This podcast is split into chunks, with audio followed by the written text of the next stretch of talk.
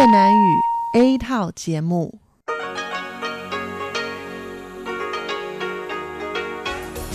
Đây là Đài Phát thanh Quốc tế Đài Loan RTI.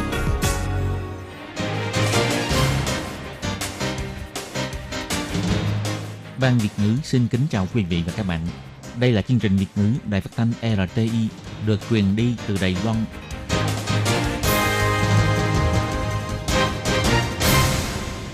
Nhi xin chào các bạn. Xin mời các bạn cùng đón nghe chương trình của Ban Việt ngữ Đài Tiếng Nói RTI. Hôm nay là thứ năm, ngày 12 tháng 3 năm 2020, tức nhằm ngày 19 tháng 2 năm canh tý âm lịch. Chương trình của ngày hôm nay bao gồm các phần nội dung chính như sau. Mở đầu là phần tin tức thời sự Đài Loan, tiếp đến là phần chuyên đề Tiếng Hoa cho mỗi ngày, Hải đảo đáng yêu và cuối cùng là chuyên mục ca khúc xưa và nay. Mở đầu là phần tin tức thời sự Đài Loan với các tin chính như sau. Đài Loan thêm một ca nhiễm COVID-19. Trước khi phát bệnh, người này đã đi du lịch tại Ireland và Bỉ.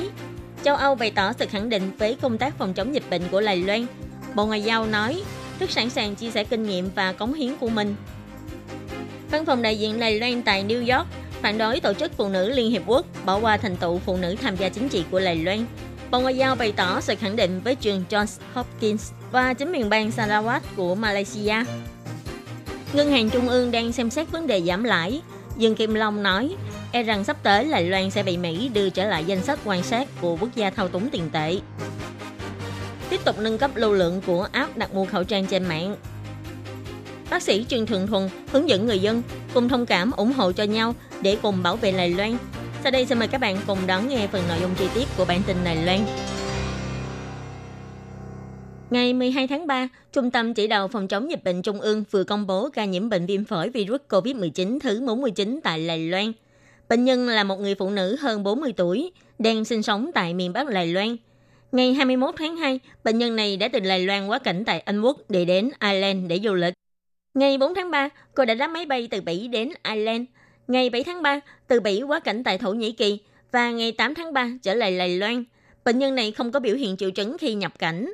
Sau khi về nhà thì cô bắt đầu có triệu chứng như đau đầu, mệt mỏi và đau họng. Ngày 10 tháng 3, cô đã đến bệnh viện khám bệnh và thông báo để được xét nghiệm bệnh viêm phổi COVID-19. Hôm nay đã có kết quả xác nhận nhiễm bệnh. Hiện tại, bệnh nhân này đã được cách ly điều trị tại phòng áp lực âm. Phía Trung tâm Chỉ đạo Phòng chống dịch bệnh chỉ ra, theo ghi nhận về hành trình chuyến đi của người bệnh này, khả năng cô đã nhiễm bệnh khi còn ở nước ngoài là rất cao. Bệnh nhân này khi quay lại Đài Loan, ngoài đi khám ở bệnh viện, chủ yếu đều ở trong nhà. Hiện tại người nhà của bệnh nhân này vẫn chưa có các triệu chứng liên quan. Các đơn vị y tế đã tiến hành xét nghiệm với họ. Các đơn vị này sẽ tiếp tục điều tra hành trình du lịch của bệnh nhân này khi còn ở Ireland và Bỉ, tiếp tục theo dõi tình trạng sức khỏe của những người thân sống chung nhà, hành khách chung chuyến bay khi nhập cảnh, tài xế đưa đón bệnh nhân từ sân bay về nhà và những người đã tiếp xúc bệnh nhân khi bệnh nhân đi khám, vân vân. Tình hình dịch viêm phổi do virus COVID-19 ngày càng lan rộng, các nước đã đặc biệt chú ý đến công tác phòng chống dịch bệnh của Đài Loan. Hôm nay, ngày 12 tháng 3, bà Trịnh Vĩnh Thiệu, Phó Bộ trưởng châu Âu thuộc Bộ Ngoại giao đã chỉ ra, các giới chức châu Âu, trong đó bao gồm nguyên Bộ trưởng Y tế và Ngoại giao của Pháp, thị trưởng thành phố Praha Tiệp Khắc, nghị viên Quốc hội Đức, Phần Lan và nhiều đại diện của các quốc gia châu Âu tại Đài Loan. Họ không những khen ngợi Đài Loan đã xây dựng được tiêu chuẩn cao trong phòng dịch, còn bày tỏ vì công tác phòng dịch tại Đài Loan đã làm rất tốt, khiến họ có thể yên tâm khi sống và làm việc tại Đài Loan. Ngoài ra, truyền thông châu Âu cũng rất mực đưa tin, phân tích và tôn vinh tình hình kiểm soát dịch bệnh đang tương đối ổn định tại Đài Loan. Rất nhiều bài báo cũng bày tỏ cảm thấy bất bình khi Đài Loan không thể tham dự vào Tổ chức Y tế Thế giới WHO. Bà Trịnh Vĩnh Thiều cũng cho biết châu Âu là đối tác có cùng chung lý tưởng với chúng ta, tôn trọng sự cởi mở, dân chủ, giá trị nhân quyền tự do, hai bên giao lưu hợp tác mật thiết. Đài Loan cũng rất sẵn sàng chia sẻ những kinh nghiệm trong công tác phòng chống dịch bệnh của mình. Bà Trịnh Vĩnh Thiều nói, 在全球投入抗疫之际，外交部也将积极配合中央流行疫情指挥中心与欧洲国家加强。 Trong lúc thế giới đang dồn hết tâm sức cho công tác phòng chống dịch bệnh, Bộ Ngoại giao cũng tích cực phối hợp với Trung tâm Chỉ đạo Phòng chống dịch bệnh Trung ương, chia sẻ kinh nghiệm và cống hiến trong phòng dịch của Đài Loan với các quốc gia châu Âu. Mặt khác, Trung Quốc uy hiếp nếu Chủ tịch Thượng viện Tiệp Khắc đến thăm Đài Loan, thì Trung Quốc sẽ có hành động trả đũa đối với doanh nghiệp của Tiệp Khắc. Về việc này, chính phủ Tiệp Khắc cũng đã có lên tiếng chính thức, khiển trách uy hiếp của Trung Quốc. và nhấn mạnh có ý nguyện giữ quan hệ hợp tác với Đài Loan về mặt văn hóa, kinh tế, với tiền đề không vi phạm đến chính sách một Trung Quốc. Bà Âu Giang An, người phát ngôn của Bộ Ngoại giao cho biết, Đài Loan cảm ơn và bày tỏ sự khẳng định đối với thành minh này và nhìn thấy chính phủ Tiệp Khắc rất xem trọng việc phát triển quan hệ đối tác hữu nghị trong nhiều lĩnh vực với Đài Loan. Về việc Chủ tịch Thượng viện mới của Tiệp Khắc có viếng thăm Đài Loan hay không, bà Âu Giang An chỉ ra Lê Loan rất hoan nghênh, nhưng cũng hiểu được do ảnh hưởng của tình hình dịch bệnh hiện nay. Vì thế, sẽ tiếp tục giữ liên lạc với phía Tiệp Khắc. Rồi đến khi phía Tiệp Khắc cho rằng đã là thời điểm thích hợp, sẽ sắp xếp cho đối phương đến thăm Đài Loan. Tổ chức Phụ nữ Liên Hiệp Quốc và Liên minh Quốc hội quốc tế gần đây công bố bản đồ tham gia chính trị của phụ nữ trên toàn thế giới. Trong đó đã không có độc lập chỉ ra Trung Hoa Dân Quốc có nữ tổng thống, mà còn gộp Đài Loan vào chung với Trung Quốc. Văn phòng đại diện của Đài Loan tại New York đã để lại tin nhắn trong bài viết trên Twitter và nhấn mạnh là không thể chấp nhận. Ngày 11 tháng 3 giờ địa phương, văn phòng đại diện Đài Loan tại New York đã để lại tin nhắn dưới bài viết của Tổ chức Phụ nữ Liên Hiệp Quốc trên Twitter. Thật không thể chấp nhận, quý vị đã tự xưng là ủng hộ nữ giới và dân chủ, nhưng trên bản đồ của quý vị lại xóa đi giá trị dân chủ của Đài Loan. Chúng tôi tự hào vì đã bầu cử ra nữ tổng thống và có gần 42% ủy viên lập pháp là nữ giới. Ngoài ra, trên bản đồ về tình hình dịch bệnh viêm phổi COVID-19 của trường đại học Johns Hopkins của Mỹ, tên gọi không đúng của Đài Loan trước đây trên bản đồ để được phía nhà trường đổi lại thành Đài Loan. Hôm nay, ngày 12 tháng 3, bà Âu Giang An, người phát ngôn của Bộ Ngoại giao đã bày tỏ, khi sự kiện gọi tên Đài Loan không chính xác xảy ra, phía văn phòng đại diện Đài Loan tại Mỹ đã lập tức đề xuất sự quan tâm với nhà trường và yêu cầu sửa đổi tên gọi. Ngoài ra cũng đã nhờ hai nghị viên trong Thượng nghị viện của Mỹ đứng ra lên tiếng giúp Đài Loan. Bà Âu Giang An nói, sau khi tiến hành làm việc nhiều lần cùng nỗ lực nhiều bên, trên bản đồ tình hình dịch bệnh này đã liệt kê Đài Loan thành một quốc gia có số ca nhiễm bệnh độc lập, chứ không gặp chung vào với Trung Quốc. Phía Đài Loan bày tỏ sự khẳng định về trường Johns Hopkins đã nhanh chóng sửa đổi tên gọi này. Bà Âu Giang An nói,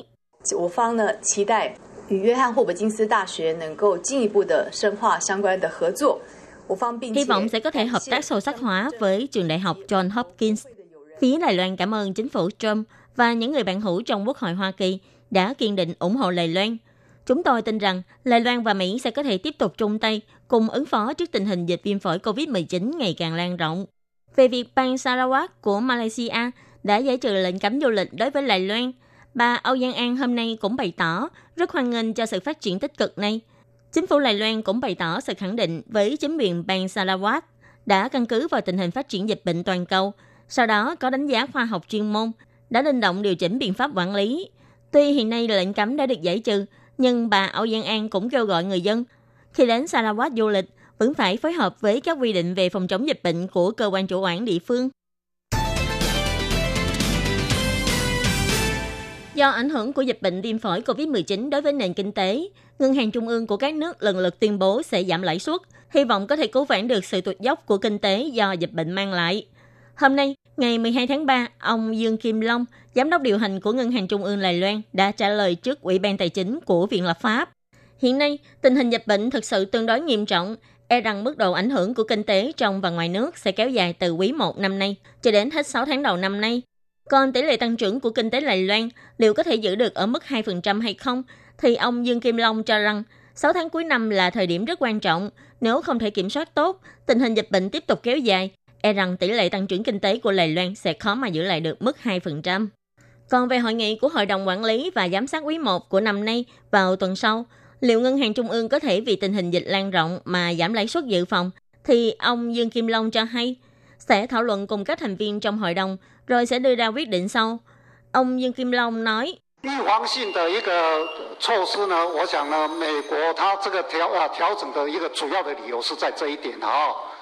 Biện pháp dự phòng mà phía Mỹ xem xét chủ yếu là điểm này.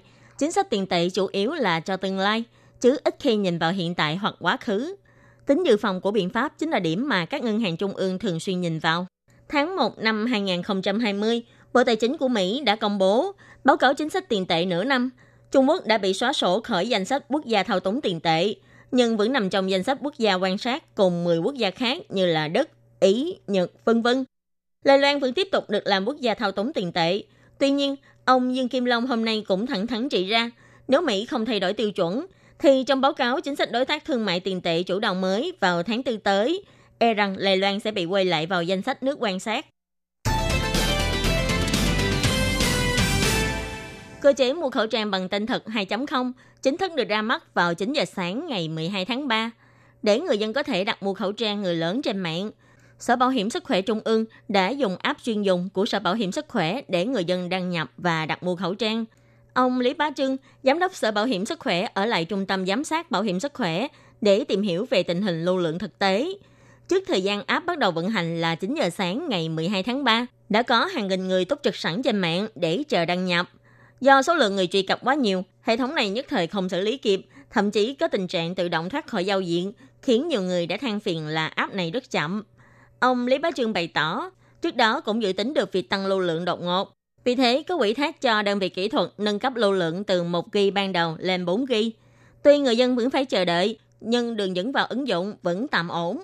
Ông Lý Bá Trương nói, 这次也是非常谢谢中华电信帮我们本来的一个网络的一个流量的话，从一 G 昨天来把它调成四 G 啊。那这样的一个流 Lần này cảm ơn công ty viễn thông Trung Hoa đã giúp chúng ta nâng cấp lưu lượng mạng từ 1 GB lên 4 GB. Nhưng vấn đề là do mọi người ai cũng muốn có thể đăng nhập sớm để mua khẩu trang, nên cùng đăng nhập vào một thời điểm.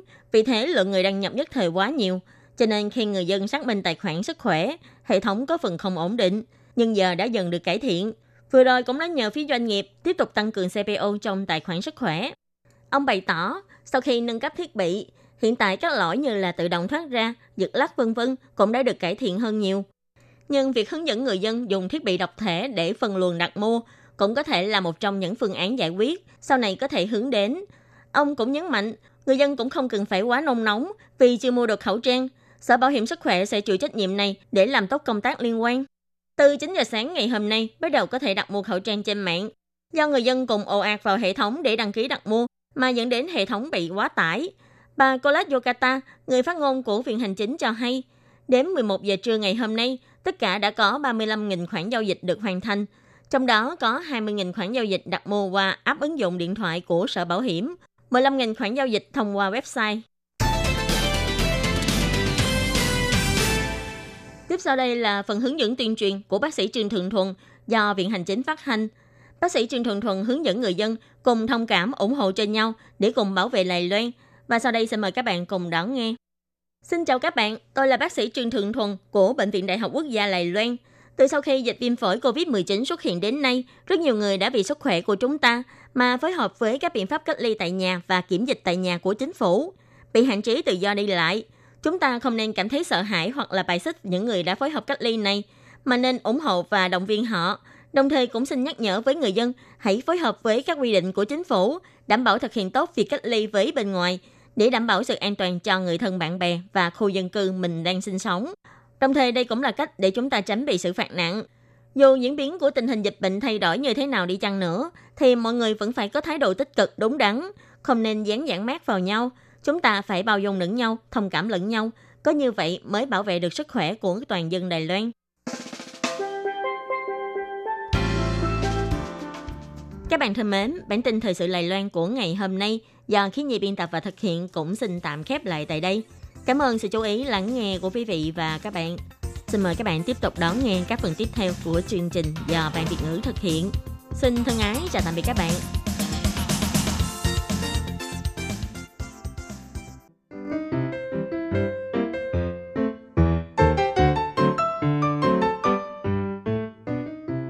Quý vị và các bạn thính giả thân mến, chương trình phát thanh tiếng Việt của Đài Phát thanh Quốc tế Đài Loan RTI được truyền thanh 3 buổi tại Việt Nam, mỗi buổi phát 1 tiếng đồng hồ. Buổi phát chính vào lúc 6 giờ đến 7 giờ tối hàng ngày giờ Việt Nam qua tần số SW 9425 kHz với sóng dài 31 m. Buổi phát lại lần thứ nhất vào hôm sau 9 giờ tới 10 giờ tối qua tần số SW 9625 kHz với sóng dài 31 m bị phát lại lần hai vào sáng hôm sau, lúc 6 giờ tới 7 giờ qua tần số SW 9745 kHz với sóng dài 25 m. Ngoài ra tại Đài Loan, ở khu vực Giang Nghĩa, Vân Lâm và Đài Nam có thể đón nghe chương trình của Ban Việt ngữ qua tần số AM 1422 kHz vào lúc 8 giờ tới 9 giờ tối mỗi thứ ba hàng tuần và chương trình sẽ được phát lại vào hôm sau lúc 9 giờ tới 10 giờ sáng. Sau đây xin mời quý vị và các bạn tiếp tục đón nghe nội dung chương trình hôm nay.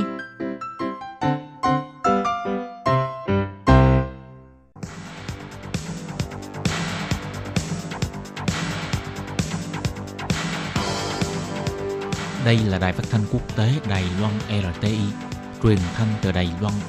Mời các bạn theo dõi bài chuyên đề hôm nay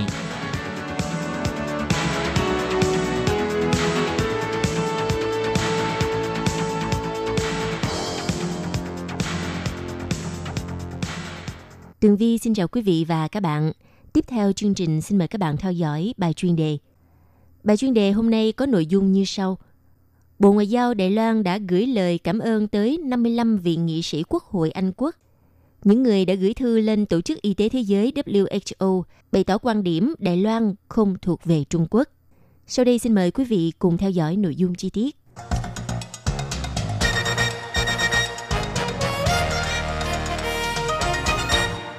Thưa quý vị, vào cuối tháng 2 đã có 55 nghị sĩ Quốc hội Anh Quốc gửi thư lên Tổng Giám đốc Tổ chức Y tế Thế giới WHO, ngài Teros Adhanom Ghebreyesus, kêu gọi Tổ chức Y tế Thế giới WHO phải lập tức đính chính việc đặt sai vị trí của Đài Loan vào khu vực dịch bệnh của Trung Quốc.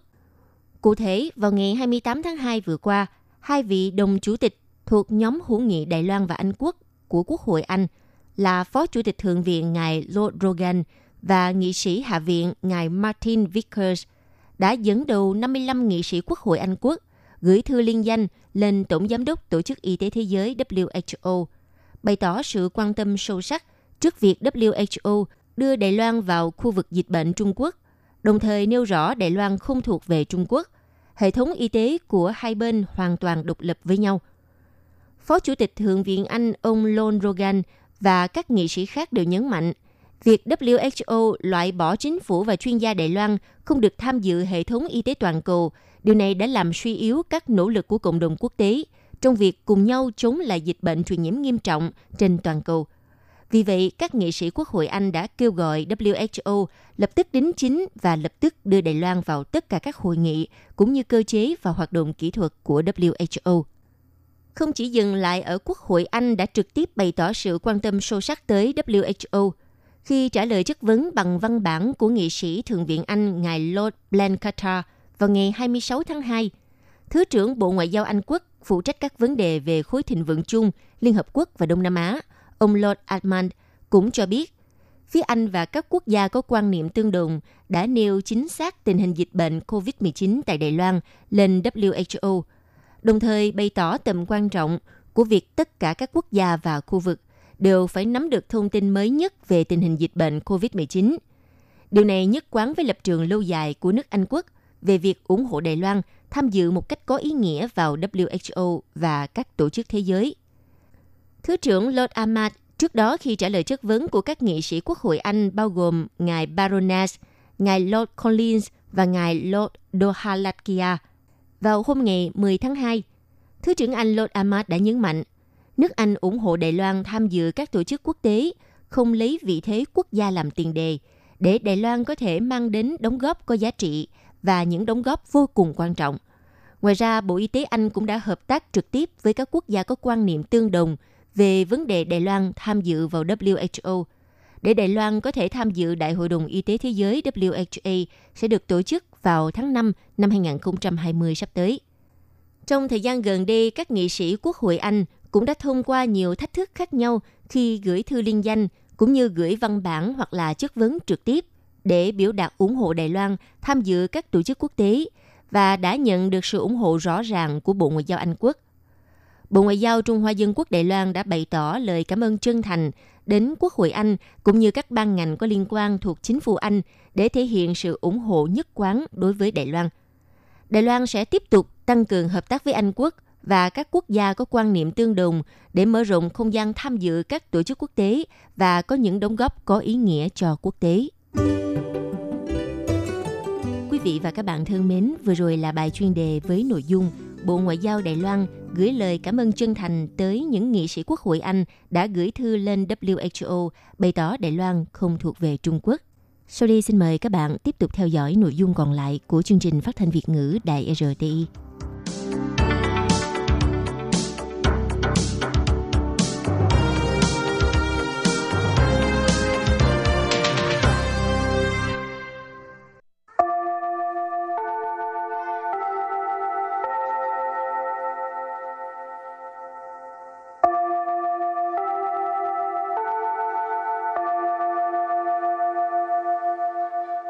Xin mời quý vị và các bạn đến với chuyên mục Tiếng Hoa cho mỗi ngày do Lệ Phương và Thúy Anh cùng thực hiện.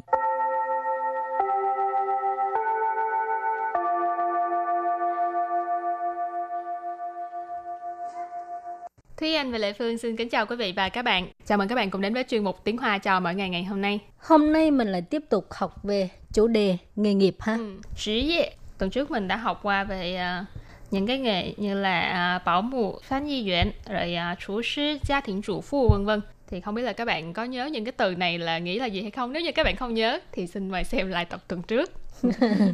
Còn hôm nay mình là tiếp tục làm quen với những cái uh, uh, từ về nghề nghiệp mà trong xã hội người ta thường nhắc tới. Ừ.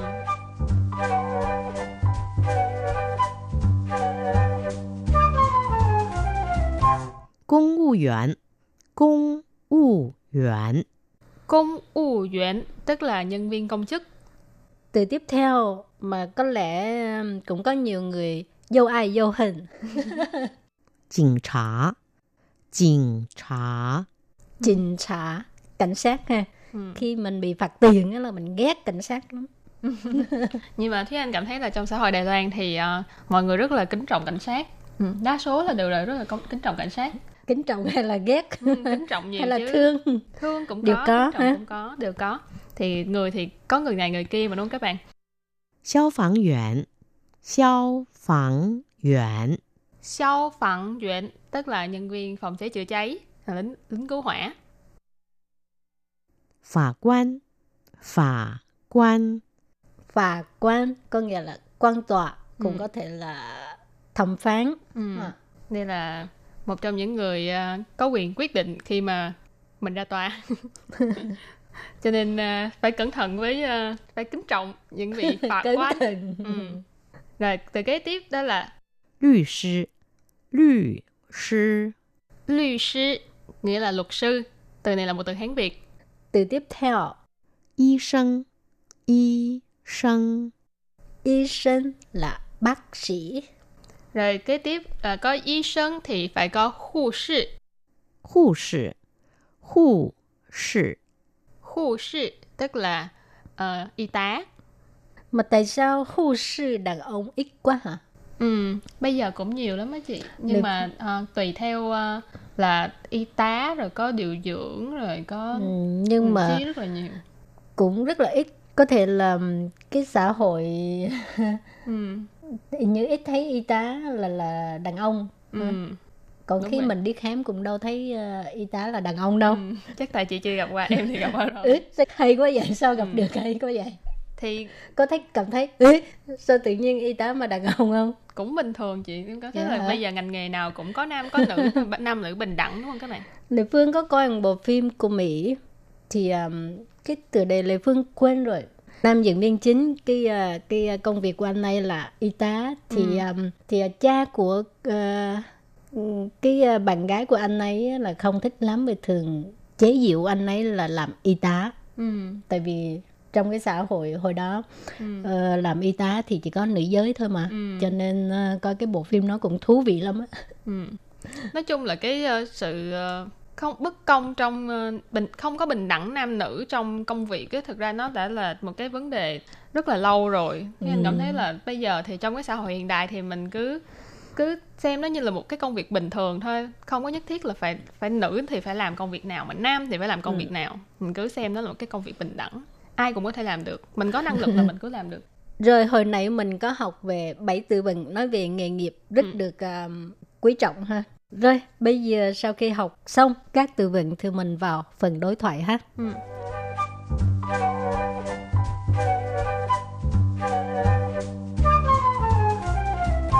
我爸爸是外科医生，他的工作一定很忙吧？超忙的，压力又大。以后你要跟你爸一样当医生吗？Thì cái đoạn vừa rồi là ý là đang nói về cái um, công việc bác sĩ của người cha. 我爸爸是外科医生。我我 là mình. 爸爸 ba bà là cha, bố, ba, ừ. tía. Của tới ba bà tức là cha của mình, ba của mình. 是是 là 外科医生。 ngoại科医生 mình nói từ y sinh trước y sinh này mình có nói là bác sĩ ngoại科 là khoa ngoại cho nên ngoại科医生 là bác sĩ khoa ngoại Rồi câu thứ hai, 他的工作一定很忙吧？ 他的工作一定很忙吧? Có nghĩa là công việc của ông ấy chắc chắn là rất bận, phải không? 他的工作 Tha de công作, cái từ tha ở đây là chỉ ba của A, ông ấy ha. Ừ. Công việc là công việc, tha được công việc, công việc của ông ấy. Ý định. Ý định mình cũng học qua rồi, nhất định, chắc chắn. Hẳn mảng bà. Hẳn mảng bà, hẳn mảng tức là rất bận bà. Cái này là đặt cái đằng sau có nghĩa là tại vì có thể là mình không chắc chắn ha, hẳn ừ. mảng bà, à, ờ, rất bận phải không? mình chỉ ừ. đoán là bận lắm thôi ha rồi câu kế tiếp là trả lời cái câu hỏi đằng trước đó là Chao mạng de, ya li yu da. Chao mạng de. Chao mạng de. Chao mạng de. Chao là một cái từ chỉ mức độ, tức là siêu siêu cấp. Mạng là bận rộn, bận biệu. Cho nên chao mạng de, bận lắm luôn. Bận dữ dội, siêu bận, luôn không thấy mặt trời ừ. luôn. ừ. Bác sĩ mà đa số đều rất là bận. Ya li 又大。 Gia ly dâu tạ, gia ly nghĩa là áp lực, rồi tạ là rất là lớn, rất là nặng nề. Ở đây dâu thì là mình có thể hiểu theo nghĩa là mà còn rất là vừa- nặng nề nữa. Cho nên gia ly dâu tạ là áp lực rất là nặng nề, hoặc là có rất là nhiều áp lực. Rồi câu cuối cùng. 以后你要跟你爸一样当医生吗？以后你要跟你爸一样当医生吗? Có nghĩa là à, sau này bạn có muốn làm bác sĩ giống như ba của bạn không? 以后 以后 có nghĩa là sau này, về sau ha. 跟你爸一样 Kênh nhị ba y yang tức là giống như ba của bạn. Y yang tức là giống ha. Kênh là với, 当医生 đang là làm, y sinh là bác sĩ. 吗？ Ma từ nghi vấn ha. Cho nên câu này có nghĩa là sau này bạn có muốn làm bác sĩ giống như ba của bạn không? Ừ. Nếu là Anh thì Anh sẽ trả lời là không. Nhưng mà tại vì ba Anh không phải là bác sĩ. Rồi thì à, hồi nãy câu thứ hai á, ở đằng sau có một từ à, gọi là trợ từ ngữ khí. Bà Ừ. thì bây giờ mình giải thích về cái cách sử dụng ha. Ừ. Từ này thì chúng ta rất là thường xuyên nghe khi mà nói chuyện hoặc là trong văn viết thì ờ, có ba cách dùng. Thứ nhất là đặt ở cuối câu để biểu thị là sự đồng ý. Ờ, mình có thể cho một câu ví dụ là như thế này. 好，就这么办吧。 Hảo, cho cho mở bàn bạc. Được rồi, cứ làm như vậy đi. Ừ, ý chỉ là ờ, mình đã đồng ý là với cái người đằng trước nói là ờ, mình phải làm như thế này thế này rồi mình cứ nói là ờ cứ làm như vậy đi, được rồi, làm vậy đi. Hảo là được. Cho cho mở bàn bạc. Cho mở bàn là cứ làm như vậy. Bà ở đây đặt ở cuối câu là gì? Ừ, vậy đi. Không, ngoài ra cái trợ từ ngữ khí bà cũng đặt ở cuối câu mà biểu thị cái sự thỉnh cầu hoặc là mình ra lệnh hoặc là đề nghị hay là mình muốn thương lượng ha. Chẳng hạn như Nì băng băng tha bà Nì băng băng tha bà Có nghĩa là bạn giúp anh ấy đi Băng là băng mạng là giúp đỡ ha. Cái này là là là kêu bằng à, không thỉnh phải cầu. yêu cầu mà thỉnh đề nghị cầu. Ừ, ừ. thỉnh cầu ha. Băng băng tha bà Rồi cách thứ ba đó là đặt ở cuối câu và biểu thị sự suy đoán hoặc là ờ, mình thường nói là đặt ở trong câu hỏi. 我没说错吧？我没说错吧？我没说错吧? Mình không có nói sai đúng không? 我 là mình, 说 là nói, 错 là sai.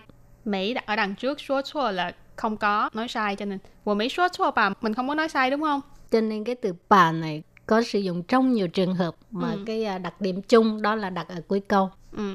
Rồi thì bài học hôm nay đến đây xin tạm chấm dứt nha. Hẹn gặp lại các bạn vào bài học sau nha. Bye bye. Bye bye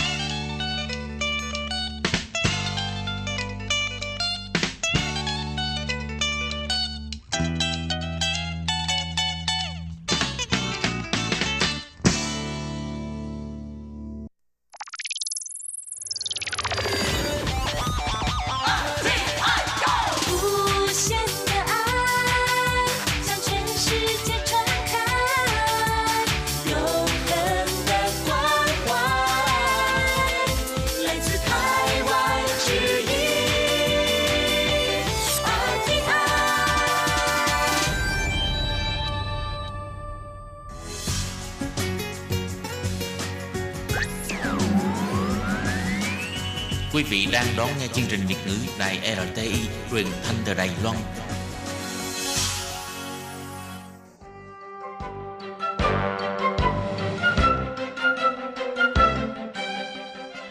Chào mừng quý vị đến với chương trình Hải đảo đáng yêu do Tố Kim thực hiện.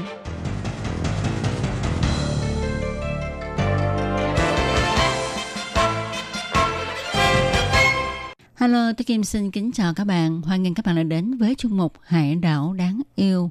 Các bạn thân mến, trong chương mục Hải đảo đáng yêu ngày hôm nay, tôi Kim xin giới thiệu với các bạn về khu quân ca Yên Cơ ở thành phố Tân Bắc, Xuyên Bắc Sư. Đây là một khu cũng khá là nổi tiếng ở Đài Bắc. Người dân Đài Loan cũng như là các du khách cũng thường đến đây để mà tiêu khiển và mua sắm ờ, ấm trà, bình bông, rồi chén đũa, nồi niêu Vậy hôm nay tôi Kim xin giới thiệu về khu này để chúng ta hiểu rõ hơn về khu quanh ca ở thành phố Tân Bắc là một khu vực như thế nào nhé. Mời các bạn cùng theo dõi.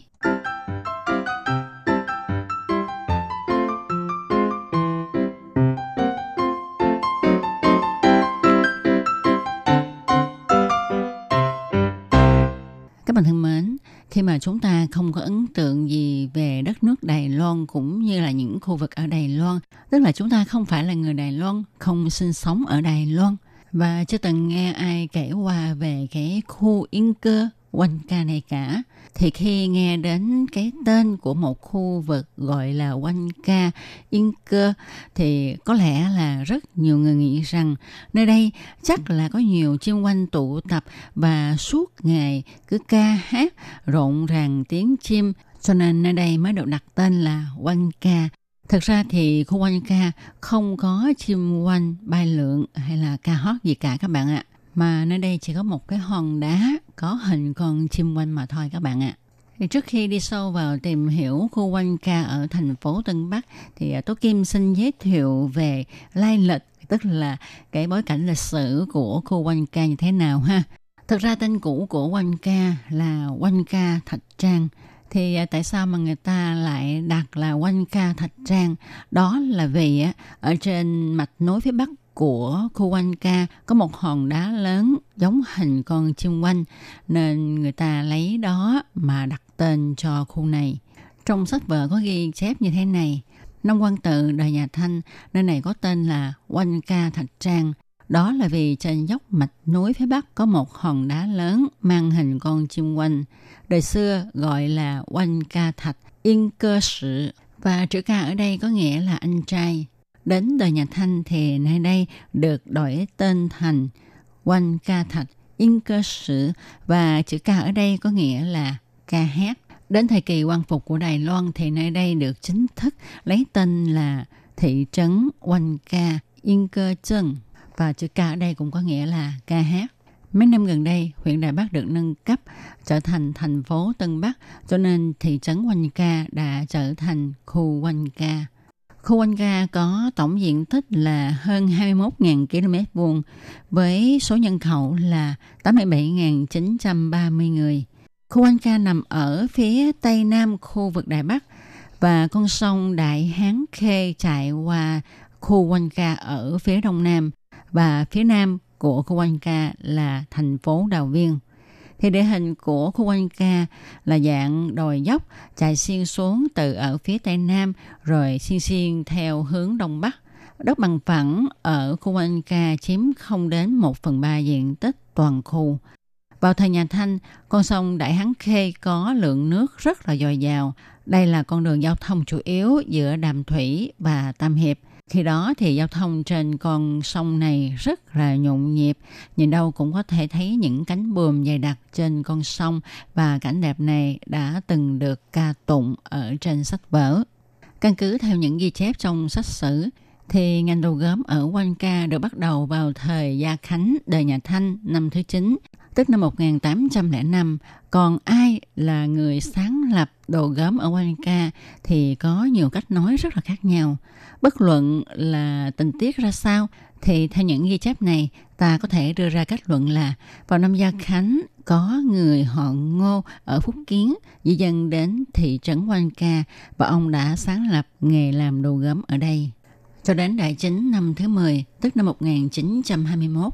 Sau khi ngành nghề này được hợp thức hóa, tổ chức thành tổ hợp đồ gốm tiệm sơn, hợp thức hóa kinh doanh quản lý ngành đồ gốm, thì các nhân công mang quốc tịch Phúc Kiến và các thợ phụ đều có thể học nghề làm đồ gốm.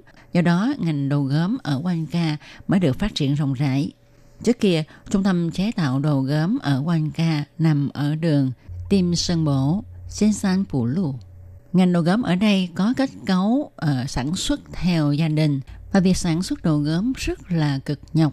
Cho nên, ngoài các thành viên trong gia đình tham gia sản xuất đồ gốm ra, người ta còn mướn thêm các thợ phụ.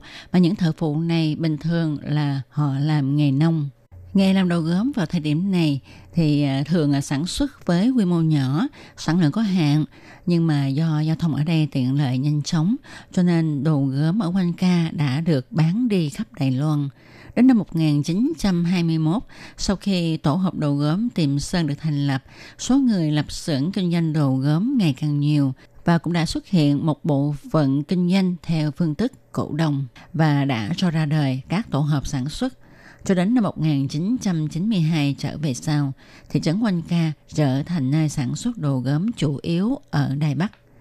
Đến năm 1931, Nhật Bản thúc đẩy phong trào vận động công nghiệp hóa ở Đài Loan. Thị trấn Quanh Ca cũng tham gia phát triển. Do đó, ngoài việc sản xuất các sản phẩm gia dụng truyền thống, nơi đây còn phát triển sản xuất các sản phẩm dùng trong công nghiệp. Sau thời kỳ Nhật trị, thị trấn quan Ca dần dần cho nhập vốn đầu tư, sản xuất theo phương thức chuyên nghiệp hóa, cơ giới hóa, đưa ngành đồ gốm truyền thống đi theo hướng hiện đại hóa. Đến năm 1945, sau khi Đài Loan đánh đuổi Nhật Bản, thì ngành đồ gốm ở Quan Ca cũng phát triển trở lại và nơi đây trở thành trung tâm công nghiệp đồ gốm của Đài Loan. Theo số liệu thống kê cho thấy, vào những năm đầu thời kỳ quan phục tức là sau khi Nhật bị đánh đuổi khỏi Đài Loan, thì ở Quan Ca tổng cộng có 30 xưởng lớn nhỏ làm đồ gốm, bao gồm những xưởng làm theo thủ công và cả những xưởng dùng cơ khí điện sản xuất đồ gốm theo phương thức mới và các công xưởng này gia tăng nhanh vào năm 1961. Đến năm 1962, đồ gốm của Đài Loan được mang đi chuyển làm ở Mỹ và đã mở ra một cuộc diện mới cho việc tiêu thụ đồ gốm Đài Loan ra nước ngoài. Lúc đó, thị trấn Quan Cà ngoài việc sản xuất đồ gốm ra còn sản xuất bồn tắm và gạch men và đã góp phần không nhỏ cho việc đồ gốm của Đài Loan xuất khẩu ra nước ngoài. Cũng vì thế mà thị trấn Quan Ca trở thành trung tâm sản xuất đồ gốm ở Đài Loan và được tặng cho danh hiệu là xứ sở của gốm xứ. Đến năm 1968, chính phủ Đài Loan ra lệnh cấm đốt than sống. Các công xưởng đồ gốm ở Quan Ca nhanh chóng phát triển ra phía ngoài trung tâm thị trấn. Đến năm 1991, các công xưởng làm đồ gốm bắt đầu dùng ga thiên nhiên rất tiện lợi cho việc đốt nung đồ gốm. Và cũng vì đó mà các xưởng nung đồ gốm lớn ra đời, làm cho ngành đồ gốm ở nơi đây càng thêm phát triển. Đến năm 1979, sau cuộc khủng hoảng dầu lửa lần thứ hai, các nhà sản xuất dần dần nhận thức được sự tiết kiệm năng lượng và để giảm thấp giá thành, các công xưởng đồ gốm ở Quang ca đã nhập các thiết bị tự động nung đồ gốm của các nước phương Tây. Và việc cho nhập khẩu các thiết bị tự động nung đồ gốm mới của các nước phương Tây này đã đưa ngành đồ gốm của thị trấn Quanh Ca tiến một bước lớn về kỹ thuật sản xuất cũng như là những trang thiết bị của công xưởng được đổi mới hoàn toàn. Hiện nay thì ngành đồ gốm ở khu vực Quanh Ca có nhiều phát triển mới luôn cả về mặt nghệ thuật cũng như là tính thực dụng của nó. Thì trong một tuần tới, Tô Kim sẽ tiếp tục giới thiệu với các bạn về con phố cổ Quanh Ca cùng các loại đồ gốm được trưng bày bày bán ở đây như thế nào. Và trong một hôm nay cũng sẽ được nói lời chào tạm biệt với các bạn tại đây. Tôi Kim xin chân thành cảm ơn sự chú ý, theo dõi của các bạn. Hẹn gặp lại các bạn vào trong một tuần tới cũng trong giờ này. Thân chào tạm biệt các bạn. Bye bye.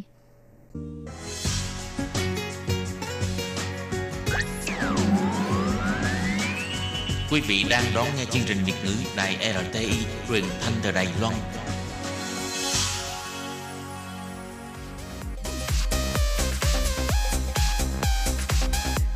Xin mời quý vị và các bạn đón nghe chương mục Ca khúc xưa và nay do Thúy Anh thực hiện.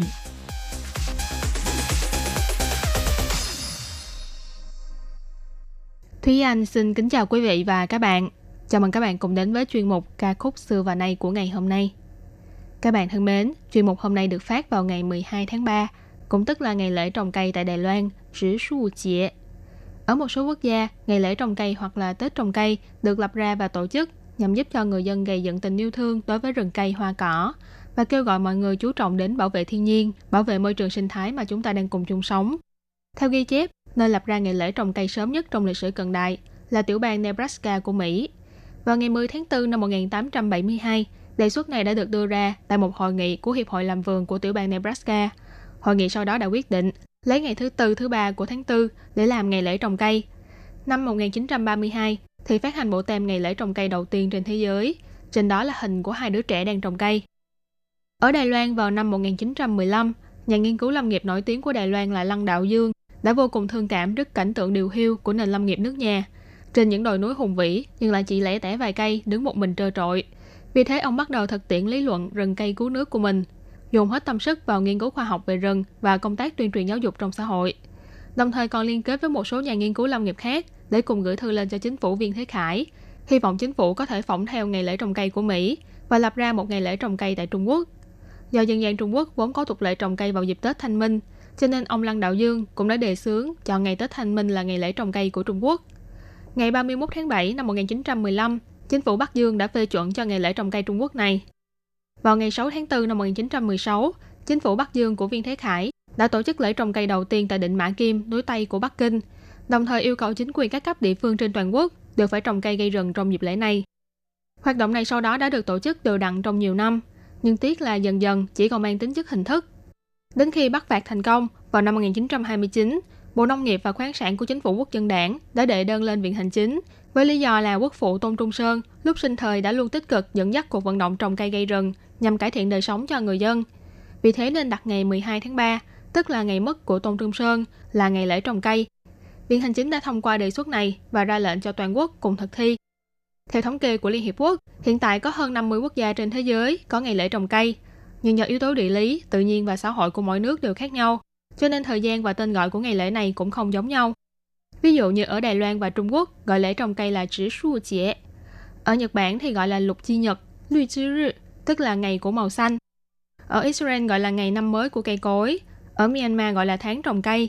Iceland thì gọi là ngày học sinh trồng cây. Ấn Độ gọi là lễ trồng cây toàn quốc. Pháp gọi là ngày cây cối toàn quốc. Còn ở Canada thì gọi là tuần lễ rừng. Nói chung ngày lễ trồng cây đều mang ý nghĩa và mục đích chung, đó là kêu gọi ý thức bảo vệ môi trường, trồng cây gây rừng để trái đất trở nên xanh hơn, trong lành hơn.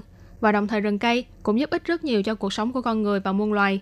Ngoài mang lại lợi ích về kinh tế, còn là lá chắn cho muôn loài trước thiên tai. Nhân ngày lễ trồng cây này, trong chuyên mục của ngày hôm nay, trước tiên Thúy Anh muốn chia sẻ với các bạn hai bài hát nằm trong album Chỉ Chú được phát hành vào năm 2010 bởi Hiệp hội Thiên đường Cầu Vòng Trung Hoa. Đây là album nhằm mục đích là kỷ niệm 40 năm ngày trái đất. Mặc dù không cùng ngày lễ, nhưng Thúy Anh cảm thấy hai bài này cũng rất là thích hợp để dùng trong dịp lễ trồng cây này. Bài hát đầu tiên được trình bày bởi ca sĩ Lưu Canh Hoành, Liễu Cân Hụng, mang tên Địa Chỗ Dài Khu Chi, tức là trái đất đang khóc. Những năm gần đây, chắc mọi người đều quen thuộc với ca sĩ Lưu Canh Hoành, chủ yếu là do chương trình thực tế Bố ơi mình đi đâu thế phiên bản Trung Quốc. Lưu Canh Hoành là nam ca sĩ, nhà sáng tác nhạc và diễn viên người Đài Loan. Chia sẻ về cảm xúc của mình khi trình diễn ca khúc Ti Chỗ Dài Khu Chi, Lưu Canh Hoành nói, có một bài báo đã khiến cho tôi ấn tượng sâu sắc.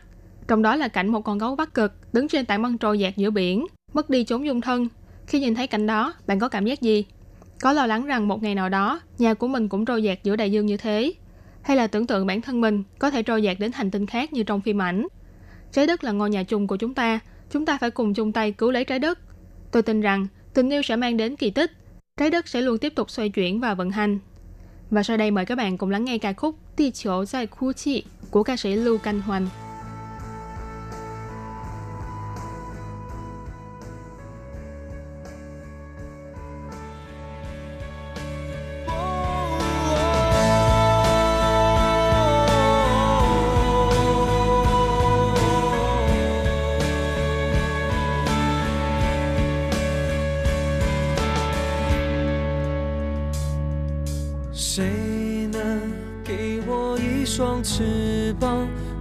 你飞在云端，看世界变化，看北极融化的冰山，北极熊在逃难，与谁有关？飞过草原和森林，高山和海洋，都改变了模样。摩天大地变汪洋，我们该怎么上岸？就在哭泣，微弱的呼吸。原谅我自私，毫不在意，伤害了你。不要你哭泣，曾经的美丽，将就你的爱。要比从前更加珍惜，不要你哭泣。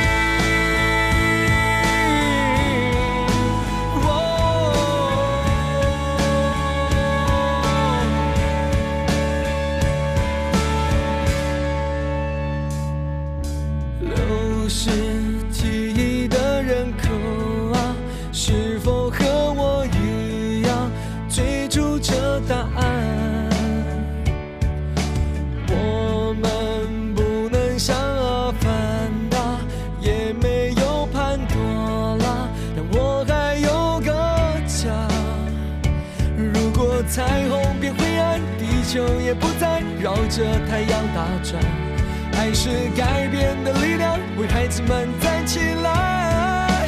地球在哭泣，微弱的呼吸。原谅我自私，毫不在意，伤害了你。不要你哭泣，曾经的美丽，抢救你的爱，从前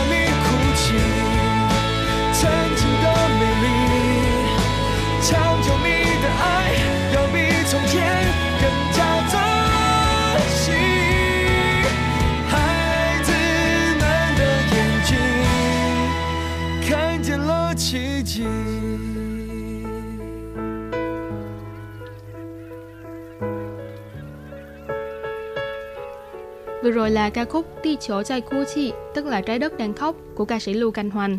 Trái đất là ngôi nhà chung của tất cả chúng ta, do đó chung tay bảo vệ trái đất là trách nhiệm của mỗi con người. Sự tàn phá của con người đối với thiên nhiên đã khiến cho môi trường sinh thái trở nên xấu xí và khó sinh tồn hơn. Việc hô hào khẩu hiệu hay những lời hứa cam kết bảo vệ môi trường rất dễ dàng để thốt lên. Nhưng làm sao để những khẩu hiệu đó trở thành hành động thực tiễn thực sự? Mỗi một con người đều dùng ý thức và hành động cá nhân của mình để thay đổi, đó mới là điều quan trọng. Trồng cây gây rừng là một trong những cách làm phổ biến mà nhiều người chọn và cũng là một hành động tiêu biểu trong vô vàng những phương pháp bảo vệ môi trường. Vì thế nếu có thể thì tất cả chúng ta hãy cùng chung tay thực hiện việc trồng cây này để môi trường sống của chúng ta có thể trở nên xanh tươi và tốt đẹp hơn. Bài hát tiếp theo mà Thúy Anh muốn giới thiệu với các bạn đó là ca khúc thứ hai nằm trong album Chỉ Chú được trình bày bởi ca sĩ La Văn Dự, Lỗ Vĩnh Yu. Bài hát mang tên Trồng Su, nghĩa là trồng cây. La Văn Dự là ca sĩ người Đài Loan, trước đây từng là thành viên của nhóm nhạc YIYO. Với phong cách tự nhiên mới mẻ, những giai điệu và lời bài hát tràn đầy sức sống đã giúp cho âm nhạc của La Văn Dự để lại ấn tượng sâu sắc trong lòng người nghe. Những tác phẩm âm nhạc của La Văn Dự sáng tác cho các ca sĩ khác cũng nhận được rất nhiều lời khen ngợi và khẳng định từ giới chuyên môn. Một số tác phẩm nổi tiếng của La Văn Dự như là bài hát Xuê Xiên Mẹ của ca sĩ Lưu Đức Hoa, Thiết sự dĩ dặn của ca sĩ Nhậm Hiền Tề, Wo sư chân de chân de hẳn ai nị của ca sĩ Ngôn Thừa Húc, Mãn hoang chiến sẵn của ca sĩ Dương Tông Vĩ, Sai nỉ diễn lì của ca sĩ Huỳnh Mỹ Trân. Album tiếng khách gia đầu tiên của La Văn Dự phát hành vào năm 2015 cũng giúp anh nhận được giải ca sĩ khách gia được yêu thích nhất của giải thưởng giai điệu vàng. Bài hát Trong Su được sáng tác và viết lời bởi chính ca sĩ La Văn Dự. Khi trình diễn ca khúc này, La Văn Dự đã chia sẻ rằng Chúng ta phải làm sao để quay trở về với những điều tuyệt diệu của thuở sơ khai. Trồng cây có lẽ không phải là đáp án tốt nhất, nhưng là hành động mà tất cả mọi người đều có thể cùng tham dự và cũng là để chúng ta gieo hạt giống tình yêu trong lòng mình và mọc ra một cây hy vọng. Khi sáng tác bài này, trong đầu tôi vang lên giai điệu của bài hát Mua ly hoa, hoa nhài. Giai điệu quen thuộc khiến cho tôi nhớ về những hương hoa thanh khiết thời thơ ấu. Cho nên bài hát này đã đặc biệt mời các em thiếu nhi đến hát cùng, bởi vì tương lai của trái đất này là của chúng. Bài hát này cũng mang âm hưởng của âm nhạc dân tộc nguyên trú, hy vọng có thể giúp cho người nghe bừng lên ngọn lửa nhiệt tình với thiên nhiên, tìm lại một Formosa tươi đẹp. Và sau đây xin mời các bạn cùng lắng nghe ca khúc Trung Su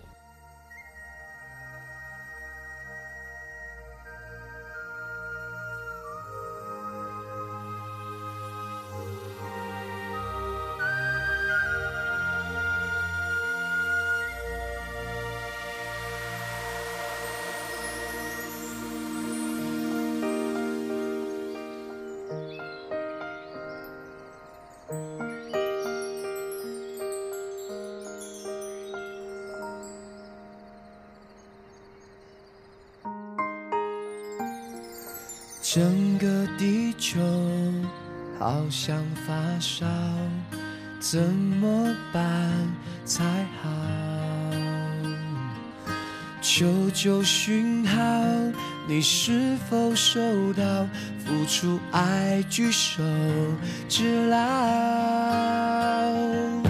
蜻蜓、蜜蜂、蝴蝶、萤火虫找回童年感动，种树种下无限希望，让空气充满了芬芳，生生不息，爱源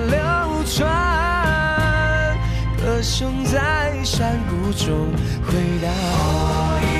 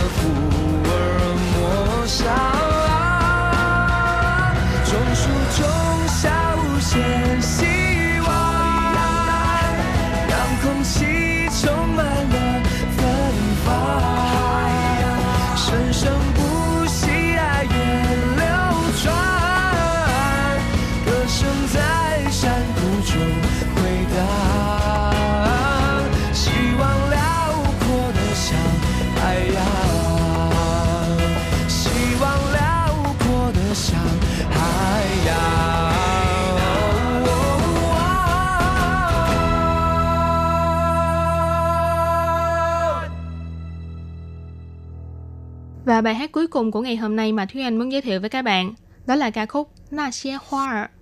Đây là bài hát khá là nhẹ nhàng, được sáng tác và viết lời bởi ca sĩ người Trung Quốc Bộc Thụ Phú Su. Phát hành vào năm 1999, nằm trong album Wo Chu Liang Qian Nian, tức là Tôi đi đến năm 2000. Bài hát này đồng thời cũng là nhạc phim cho bộ phim điện ảnh Na Sĩ Hoa Khai, khi ấy hoa nở. Năm 2003, ca sĩ Đài Loan Phạm Vĩ Kỳ đã điền phần lời bài hát bằng tiếng Anh và hát lại trong album Chân Thiện Mỹ của mình. Phiên bản của Phạm Vĩ Kỳ thêm vào phần diễn tấu sáo của ca sĩ Phạm Hiểu Huyên.